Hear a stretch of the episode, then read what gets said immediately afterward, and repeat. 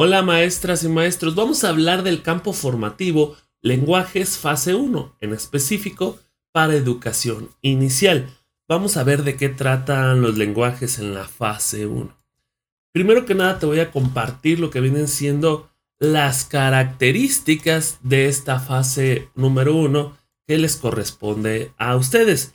Y también iré compartiendo todas las siguientes fases. Características de la fase 1. Te las voy a ir compartiendo. Por ejemplo, las formas de comunicación verbal en la primera infancia aparecen con la voz de la madre, del padre, los demás cuidadores y las demás cuidadoras. Entender que el primer proceso de comunicación o de lenguaje va a surgir con la convivencia con los padres o madres o los cuidadores y cuidadoras con las que está conviviendo el infante. Número 2. Aunque todavía no reconocen los significados de las palabras, son capaces de reconocer la prosodia del lenguaje materno y comenzar a construir las reglas del lenguaje que les permitirán entrar en la conversación social.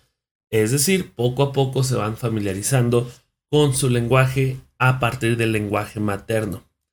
Número 3. El lenguaje oral las interacciones verbales dedicadas son fundamentales para el desarrollo psicológico. También la buena comunicación que se está teniendo con el infante ayuda mucho. Número 4. En el caso de bebés, niñas y niños con un diagnóstico de sordera, es importante que desde esas edades se inicie con la comunicación basada en gestos, expresiones corporales y de ser posible se emplee el lenguaje de señas mexicana. Esto, eh, si pensamos en la inclusión y sobre todo en una nueva escuela mexicana que busca mucho la inclusión, deberá y es muy importante. Continuamos. Creo que vamos en las 5. Niñas y niños perciben de manera atenta e intensa incluso lo que no pueden nombrar. Son capaces de construir, observar, integrar, construir significados a través de todo lo que recogen sensorialmente. Por eso hablamos de lenguajes en plural, no solo del lenguaje oral como experiencia significativa. Ojo, recuerden que el campo formativo se llama lenguajes, no solamente es el lenguaje oral, sino las diferentes formas de comunicación que usamos los, los hermanos, los humanos, para generar estos procesos comunicativos. Vámonos con la siguiente, número 6. Los lenguajes involucran las experiencias artísticas en sus diversas modalidades. Niñas y niños están preparados para participar en interacción con todos ellos, como son la danza, el canto, la literatura, el dibujo, la pintura, los títeres, el teatro, la música, etc. Vuelve a llegar esta pluralidad de lenguajes, un lenguaje artístico, también con el baile expresas y comunicas algo. Entonces, desde pequeños es importante eh, ponerlos a hacer diversas actividades de expresión para generar una mejor comunicación.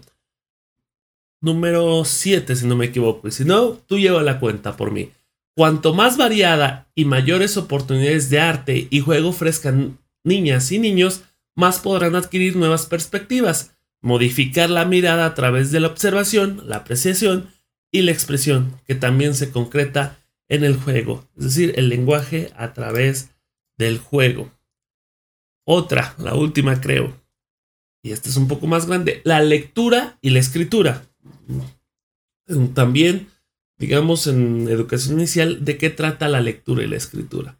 La lectura y la escritura están en la base de la educación en todos los niveles educativos. Sin embargo, para la educación inicial, ambas experiencias tienen un sentido ampliado ya que entendemos que las niñas y niños de 0 a 3 años leen el mundo, con todos los sentidos, desde que nacen y a través de las mediciones lectoras que hacemos con ellos desde que ingresan a la educación inicial. Con el acercamiento a los libros comienzan a leer en el sentido convencional, es decir, leer libros, que a través de sus relatos, sus ilustraciones, sus ritmos, los convocan también a la experiencia de con la cultura escrita. Recuerden que cuando hablamos de la descripción general del campo, hablábamos de la importancia de entender esto de que el alumno toma parte de la lectura del mundo y cómo convive con el mundo a través de su lenguaje. Ahora, vámonos con los con los, el panorama de contenidos de fase 1. Ahorita hablé las características, ahora hablemos los panoramas de contenido de fase 1, que son los siguientes. Se los voy a estar compartiendo de igual manera. Los diferentes formas de lenguaje como base para que niñas y niños se expresen sus necesidades, intereses, emociones, afectos y sentimientos. Primer panorama, las diferentes formas de lenguajes como base para que niñas y niños expresen necesidades, intereses, emociones, afectos y sentimientos. Segundo, la identidad familiar y comunitaria que aporta la riqueza cultural de las lenguas maternas, indígenas o extranjeras y español en contextos de diversidad para fortalecer su uso en niñas y niños.